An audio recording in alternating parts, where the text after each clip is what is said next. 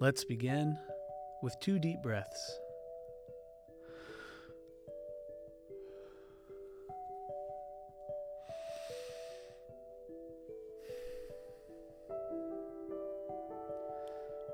Our scripture passages for today John 15, verse 11. Jesus said, I have said these things to you so that my joy may be in you and that your joy may be complete. And Nehemiah chapter 8, verse 10. Then Nehemiah said to them, Go your way, eat the feast, drink the sweet wine, and send portions of them to those for whom nothing is prepared. For this day is holy to the Lord, and do not be grieved, for the joy of the Lord is your strength. Imagine God saying to you, I am with you. This is the great promise celebrated at Christmas time.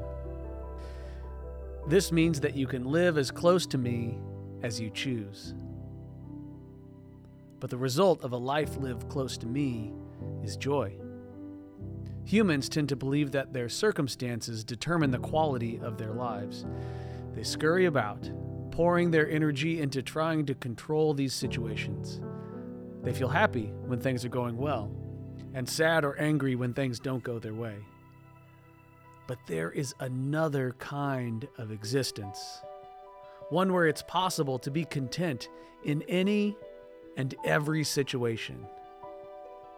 Put more of that energy into trusting me and living into my presence. I am with you Make that the center of your life and the foundation of its quality.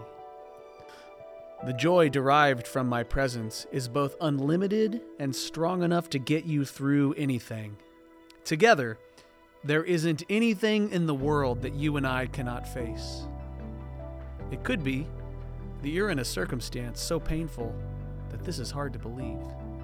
You might be asking, how can I have any kind of joy in these moments? Turn those circumstances over to me. Ask me to help you sense my presence. And remember, joy isn't when everything is perfect, it's knowing that it is I who care for you. Let my joy be your strength. This God of joy is with you. This is Christmas. Set your mind on this today.